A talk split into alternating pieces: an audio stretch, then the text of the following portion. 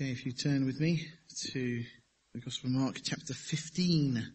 So just two chapters of this incredible account to, uh, to go to conclude it. Let's just pray, shall we, as we come humbly before God's word. Well, Father, we do just ask now that you speak to us through your word. Um, Father, we know that the things that are recorded here were not just for the benefit of the people some 2,000 years ago, but Lord have been a blessing to people down through the ages and Lord are on these pages for us this morning to encourage us, to edify us, Lord, to remind us of these incredible truths, Lord, that our faith is built upon. And so Father, just give us ears to hear. Lord, this morning we pray, give us eyes to see spiritually. Lord, not as the natural man sees, but Lord, to discern the things that are spiritual.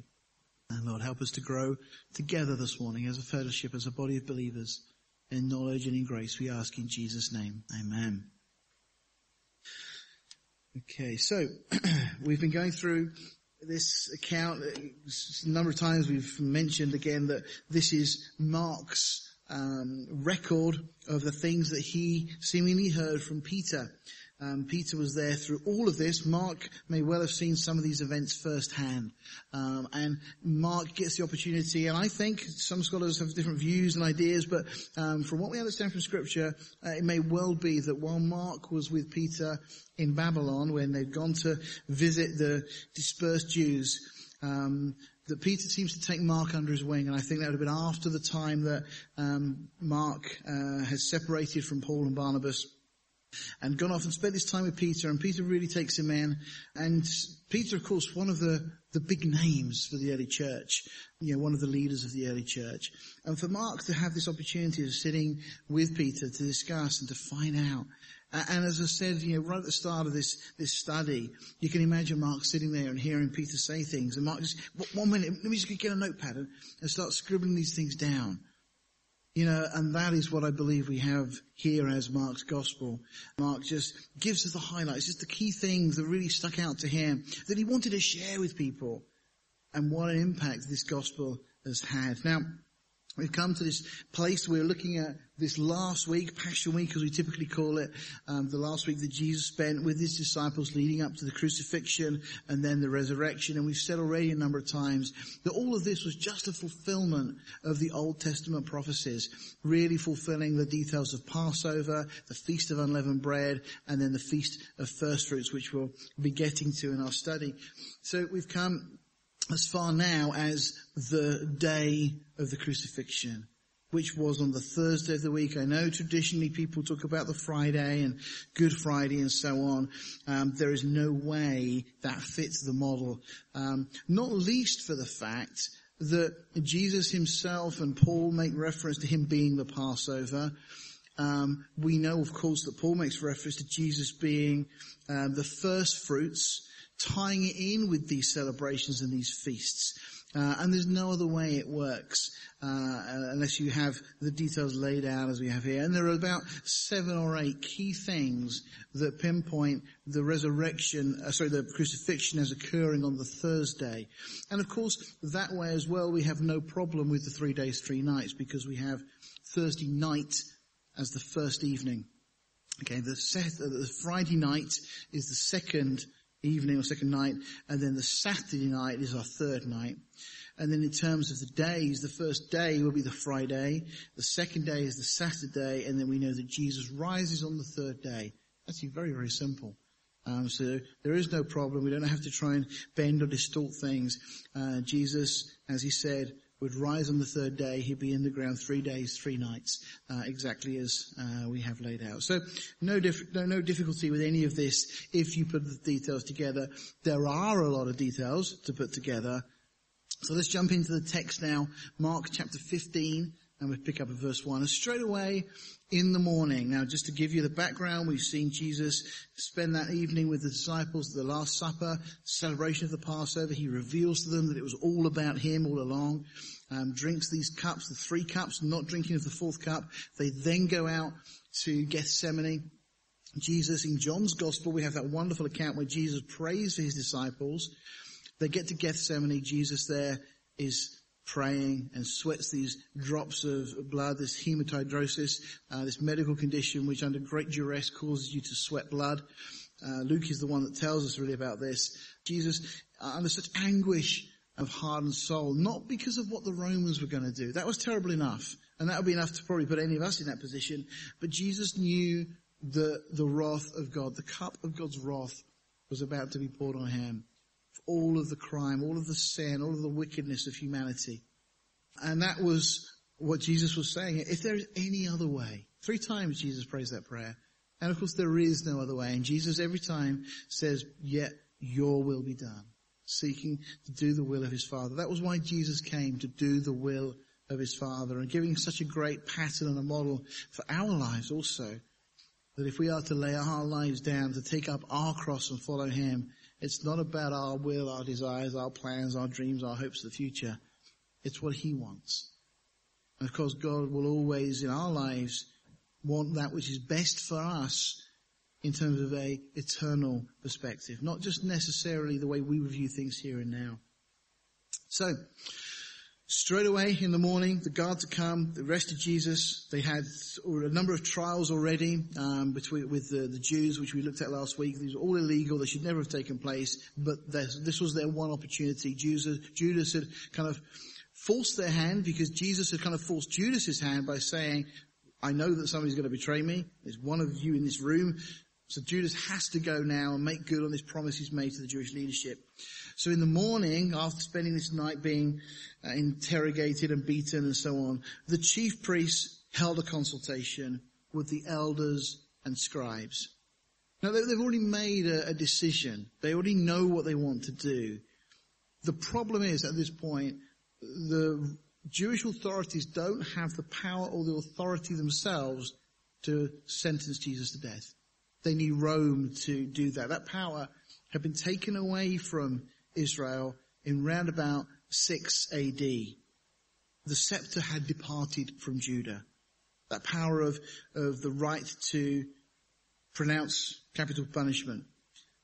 And that had caused at the time the rabbis to, to weep, to wail, and to cry that even the Torah itself had been broken.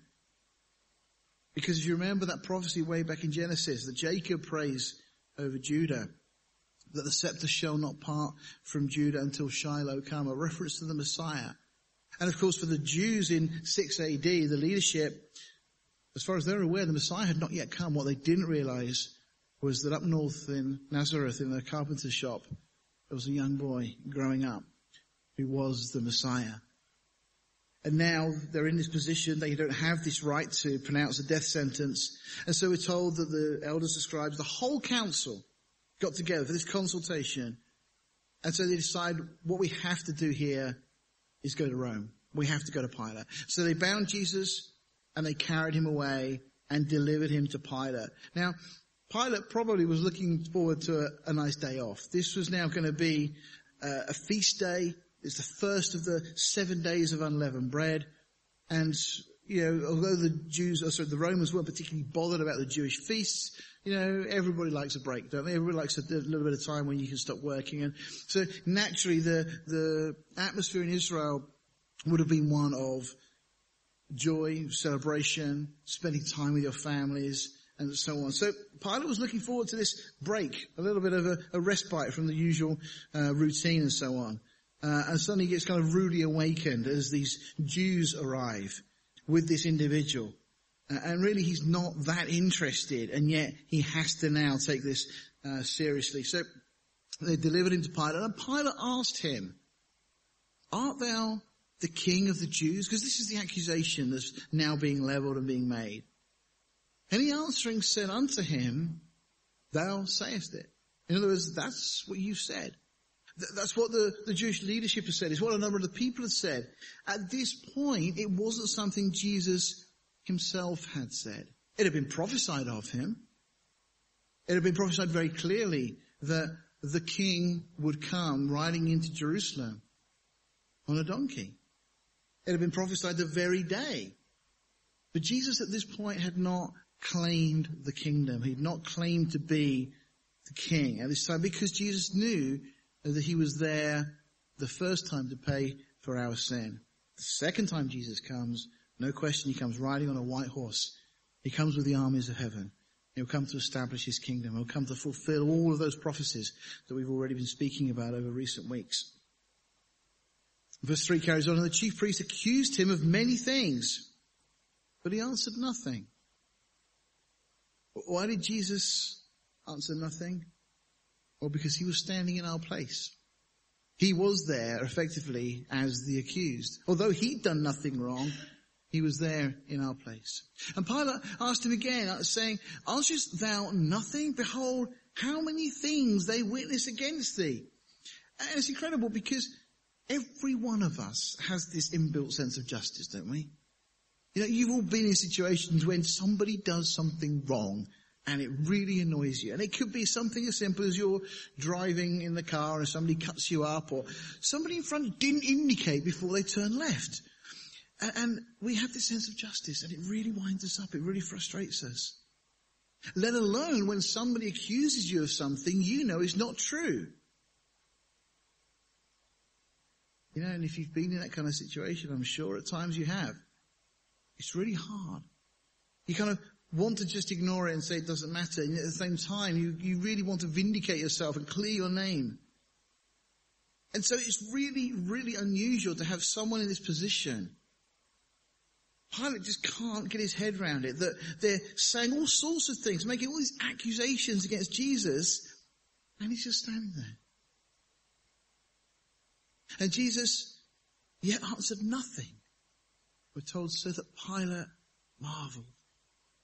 I mean, just on a human level, it's staggering that anybody could just remain calm and not speak. And yet, back in Isaiah 53, which is a wonderful commentary on all of these, these events, this situation, written some 700 years before the time, we read this, that all we like sheep have gone astray, we have turned every one to his own way, and the Lord has laid on him, on Jesus, the iniquity of us all. He was oppressed. He was afflicted. Yet he opened not his mouth. He is brought as a lamb to the slaughter. As a sheep before her shearers is dumb, so he opened not his mouth. Again, Jesus recognizing that the accusations that were being made were accusations really that should have been and could have been made about us, about being deceitful, about being liars, about making false claims. All of those things, they fall on us. But Jesus was standing there in our place. I like this comment from J. Vernon McGee. He said, Pilate is out on a limb and wants to get off. He would like to help Jesus. He's inside the court alone with Jesus. The Jews are waiting outside because of their scruples about contaminating themselves. They didn't want to enter a Gentile place, as it were, during the Passover. Pilate would be happy if Jesus would simply say he's not a king. And that would get Pilate off the hook. Who is on trial, Pilate or Jesus? Verse 6 carries on. It says, Now at that feast, he, as Pilate, released unto them one prisoner whomsoever they desired. So this was customary at this time of year. There's kind of an act of clemency, goodwill. The Pilate would uh, typically allow one of the prisoners that he had to be set free. And we're told, and there was one named Barabbas, which lay bound with them that had made insurrection with him, who had committed murder in the insurrection. Now, whatever this guy's political views and position, whatever his intentions were, whether they were good, whether they were bad, he still murdered people. He was rightly in prison. And, you know, no doubt he had a, a passion for the Jewish nation, but how much of that really was about seeing Israel liberated from Rome, how much of it was for his own ends. We, we, don't know any of those things. But we do find that this is a very interesting character, not least because of his name. the name means and you probably can work this out a little bit if you know anything about Hebrew, son of the father. Abba is the name for father. Bar is typically the son of. Okay?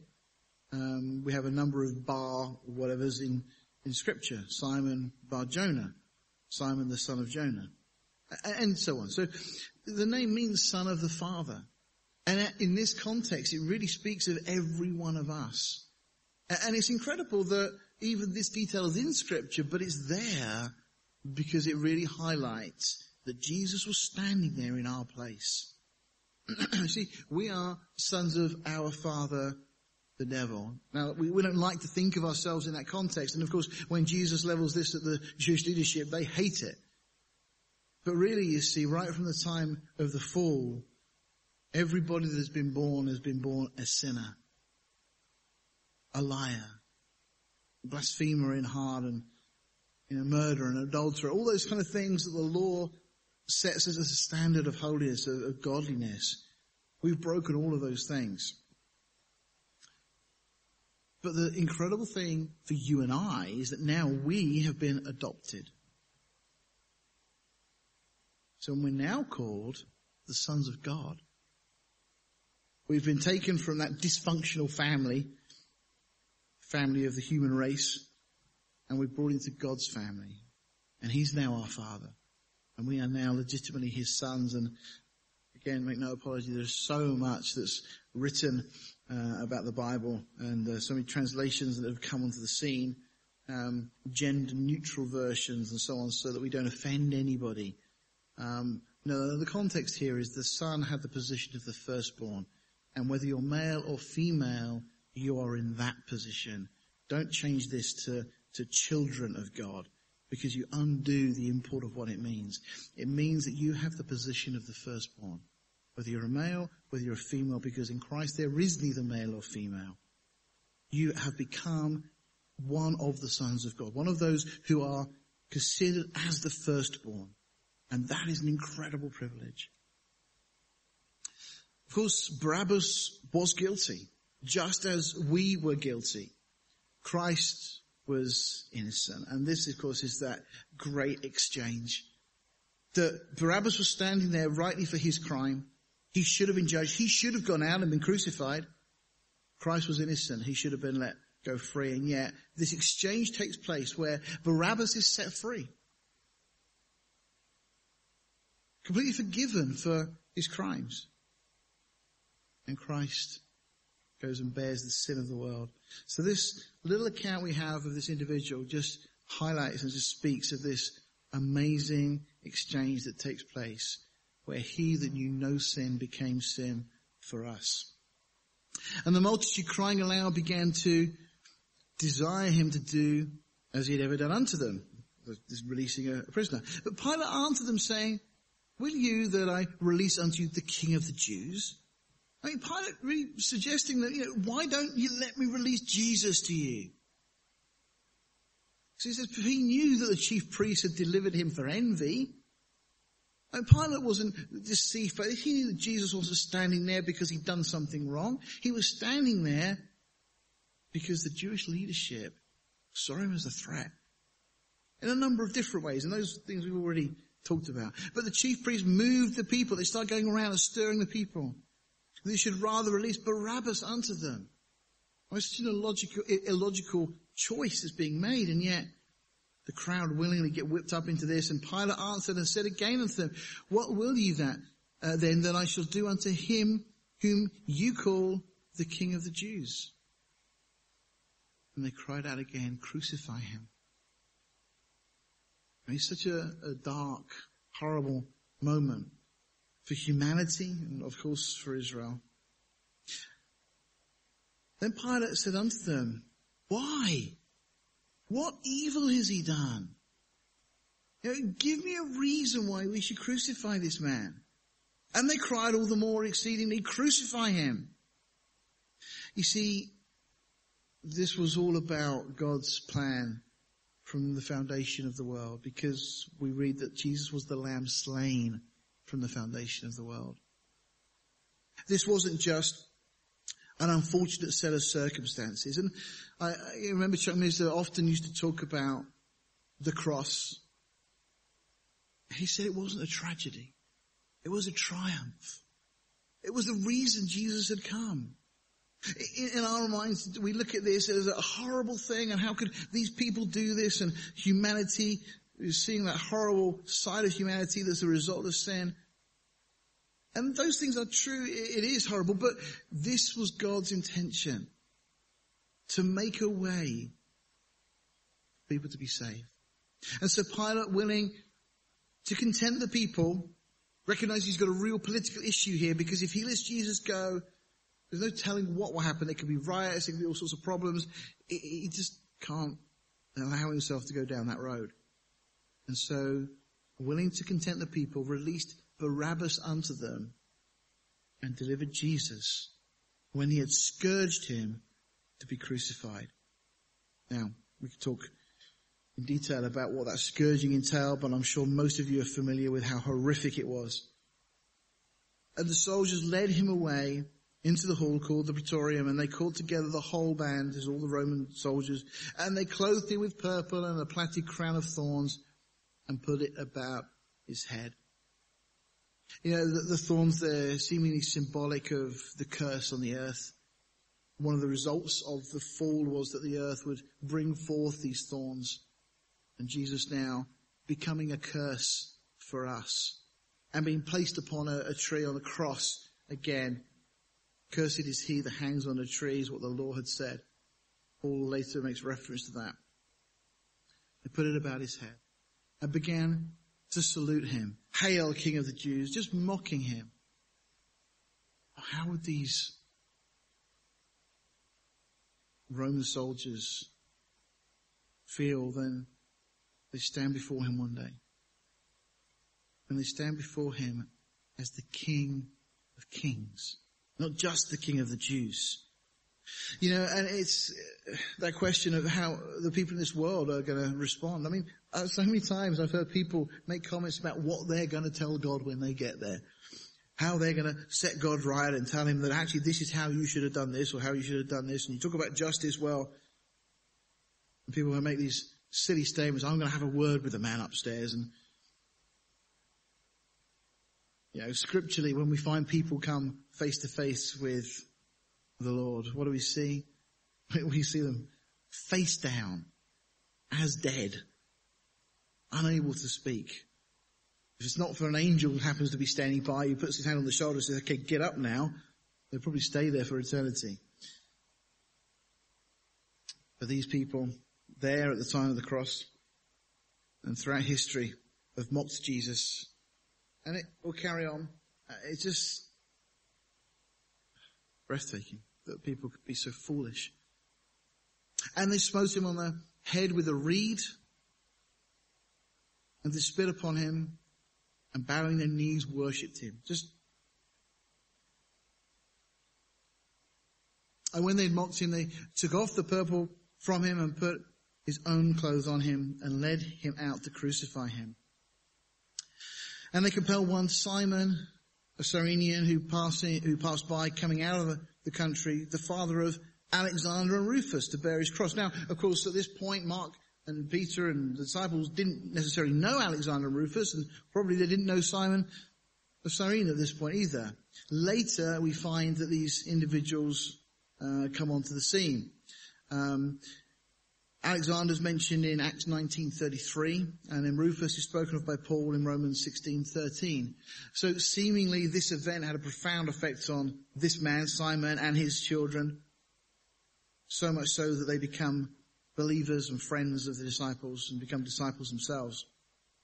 But Simon is compelled to come out, and we read verse 22, and they bring him unto the place Golgotha which is being interpreted, notice the words, the place of a skull.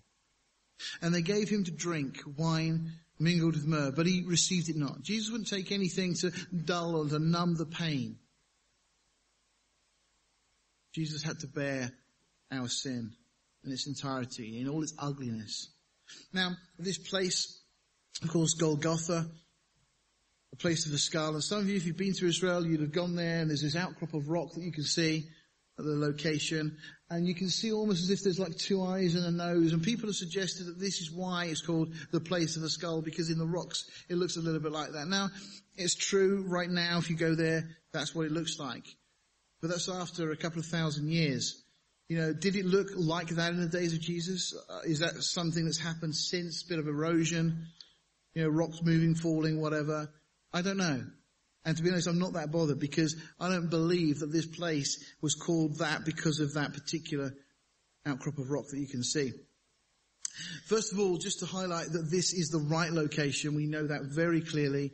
You can look at the um, topology of this mountain range. It's the same mountain range that Abraham brought Isaac. It's the same place that Abraham would have offered up his son, or would have offered had the Lord not have intervened. Of course, at that point, remember Isaac going up to the mountain, asked the question, where is the lamb? And Abraham returns and says, the Lord will provide himself the lamb. Not will provide a lamb for himself. He will provide himself the lamb. And that's exactly what happens. And it takes 2,000 years to get there. And it's actually John the Baptist that makes that declaration because if you remember with Abraham and with Isaac, eventually it's a ram that is offered. That lamb is never actually offered at that time. Abraham names the place Jehovah Jireh. In the mount of the Lord it shall be seen knowing that this is a place of great prophetic significance and something one day incredible is going to happen at this point. And of course, John the Baptist, when Jesus comes to see him at the beginning of his ministry, says, behold the lamb. For 2,000 years they've been waiting for that lamb from the time of Abraham and then Jesus steps onto the scene and, and John says, this is the lamb. And so now Jesus at this very same spot is being offered up, another father offering up his son. And so we've got the topology. We know we have the um, area of Jerusalem, um, the city, the old city of Salem, Jerusalem, and then the part of the, the, higher part of that is where you've got this threshing floor of Ornan or Araunah, um, referred to by both names. Um, this place that David purchases for the temple to be built is where we have the Temple Mount today. But the, the ridge system carries on rising up to the peak, which is actually 777 meters above sea level. And we have the peak there. The Akedah, this is a place again where Isaac was offered, at the place you and I know as Golgotha and Calvary. And, you know, just zooming in on this because you'll see why. You see again the Temple Mount area there, the threshing floor, um, and then you've got the peak. Now, if you overlay that with a map of Jerusalem, you see exactly the same thing. Okay, you see where the, you can see obviously the dome of the rock there in that picture and the temple mount today. And right at the top where that arrow is pointing, there's a car park, there's a bus station there today. Um, and right next to that you have this outcrop of rock. Next to that, moving along, you have a garden tomb right next to this place.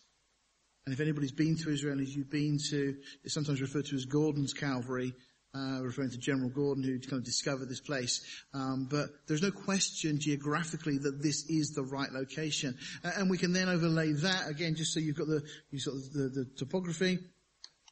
You've then got the actual um, image, satellite image, and if you overlay there a map, okay, underneath you've still got the satellite image. You overlay, overlay the map on top of that, and that's the same map as you probably got in the back of your Bibles and it will show you the old city of Jerusalem and how it was. Um, and it'll probably have a reference to Christ's tomb, a question mark there, because a lot of scholars have not been willing to say, yes, I think that's definitely the place. But it's very simple. If you just join all these pieces together, there is no question that we have the temple mount and then we have the wall of the city. You see the black line, the outer edge of the city. Uh, it's still there to this day, that, that outskirts. And then just outside the city itself is where you have Calvary. Why outside the city? because that's exactly what Leviticus 4 demanded. Picking up verse 11, it says, And the skin of the bullock and his flesh with his head and with his legs and his inwards and is done, even the whole bullock shall he carry forth without the camp unto a clean place where the ashes are poured out and burn him on the wood. Notice the details here. With fire where the ashes are poured out shall he be burnt. It's speaking of these sacrifices that were to be offered under the Levitical system. But every one of those speaks of Christ in one way or another, so that he was to be carried forth out of the camp. And then burn him on the wood. Uh, exactly what happened. Jesus, this judgment of God, consumes him on the cross. outside of the city. And Hebrews makes reference to this in Hebrews 13. For the bodies of those beasts whose blood is brought into the sanctuary by the high priest for sin are burnt without the camp. Wherefore Jesus also, that he might sanctify the people with his own blood, suffered without the gate. Of the Hebrews making clear that Jesus was outside the city, that Golgotha, that Calvary was outside of the city. Now, one other thing here that's important. Back in Genesis, you're familiar with the whole account at the time of the fall, verse 14 of Genesis 3. And the Lord God said unto the serpent, Because thou hast done this, thou art cursed above all cattle and above every beast of the field. Upon thy belly shalt thou go, and dust thou shalt eat all the days of thy life. And I will put enmity between thee and the woman, and between thy seed and her seed. It shall bruise thy head, and thou shalt bruise his heel. Okay? So this statement that it shall bruise thy head, the seed of the woman shall bruise the head of the serpent. Okay? And the serpent in turn shall bruise the heel of the seed of the woman. Okay? Now, in the Old Testament we have a number of these models and these types, but one of the most fascinating is of course David and Goliath. Goliath, without question, is a type of Satan, the champion of the enemy. How did Goliath die? Remember? A stone pierced his head. As a dress rehearsal in a sense almost of what was coming. It had been prophesied that the seed of the woman would hurt the head of the serpent.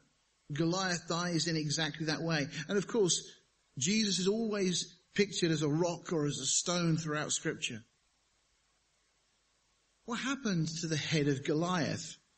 Maybe the strangest question you'll get asked today. What happened to the head of Goliath? Remember David chopped it off? Well, we wouldn't know any more about it if it were not for one really strange verse that we have in 1 Samuel 17:54. And we're just simply told that David took the head of the Philistine and brought it to Jerusalem but he put his armor in his tent. What's really strange about this is that at the time, Jerusalem was not belonging to Israel. The Jebusites still lived there. It's not until David later becomes king that they finally take the city of Jerusalem. Now, when was the head taken there? We don't know. But it was seen from the text, from the context here, that this was something that David did straight away. And in all honesty, it makes sense because you're not really going to want a head kind of just, you know, in the corner of your tent for you know, a few months or a year or two because I'm guessing that thing's going to start smelling after a while. No, no, we're told that David took the head of the Philistine and brought it to Jerusalem. Why, of all places, would David do that? I mean, this is before Jerusalem has become the capital that we knew, we know it to, to be. Well, I believe that he was obeying what the Lord had laid on his heart to do this. Why? To fulfill an incredible type and model. You see, they brought the head of Goliath to Jerusalem and buried it. Where? I believe, place of a skull. Again, Jesus bearing his cross went forth into a place called the place of a skull, which is called in the Hebrew Golgotha, or better still, Goliath of Gath. Golgotha, Goliath of Gath. This place was the place that the head of the Philistine had been buried. It means that the cross stood directly above where this head was.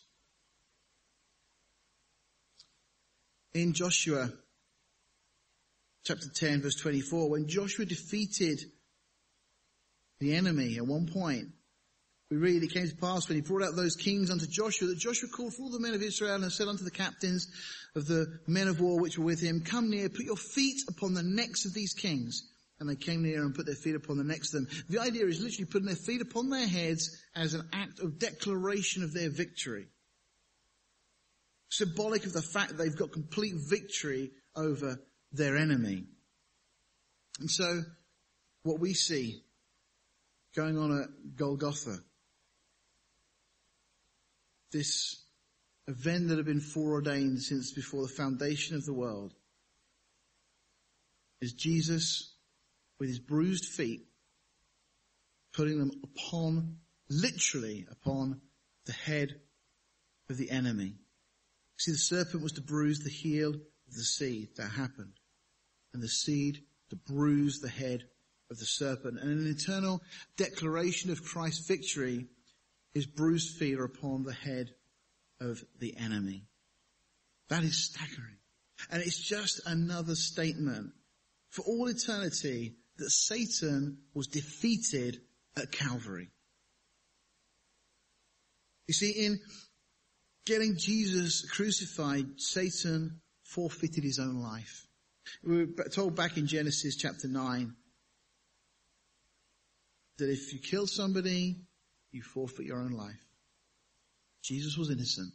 Satan had engineered through these circumstances, of course God had allowed it, Satan had engineered for Jesus to be killed.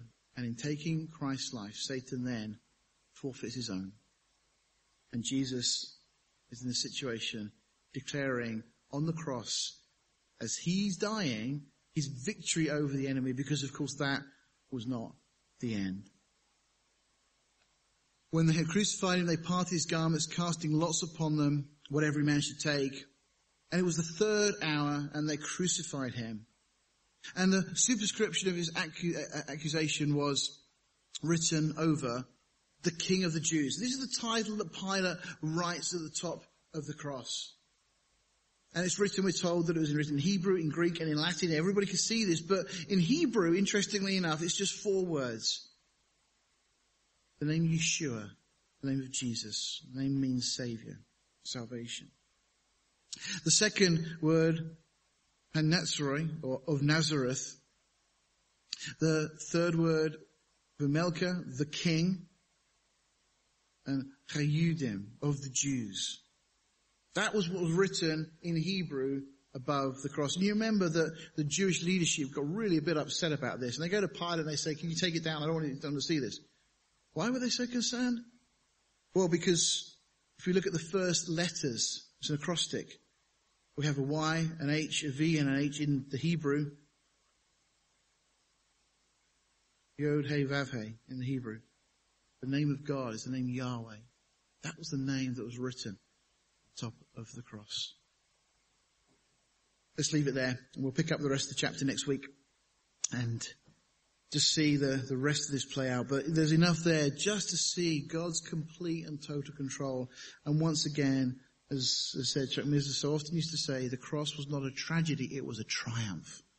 And it's brought us great freedom, release from sin, forgiveness as we celebrated earlier with our communion. Let's bow our hearts. Father, we just thank you this morning for a reminder of these things. Lord, a reminder that you, Lord, were destined to go to that cross for us from before the foundation of the earth. You were the lamb slain. Thank you, Jesus, that you were that lamb that John recognized that had come to pay for our sin. Thank you, Jesus, that just as that model with Abraham and Isaac, you were willing to lay down your life. Father, thank you that we see the model with David and Goliath, that a stone, a rock, Jesus Christ, has victory over the enemy, putting your bruised feet upon his head, declaring that you have won that all power is yours in heaven and in earth. And we thank you, Lord, for what you have accomplished because you have wrought our salvation and it can never be taken away from us because you paid for it with your blood, with your life. We just thank you, Jesus, this morning. Lord, give us a renewed confidence in our salvation, in our relationship with you, in the fact that you have cleansed us from sin, and Lord, in our calling to go to this world to declare these truths, we ask it in Jesus' name. Amen.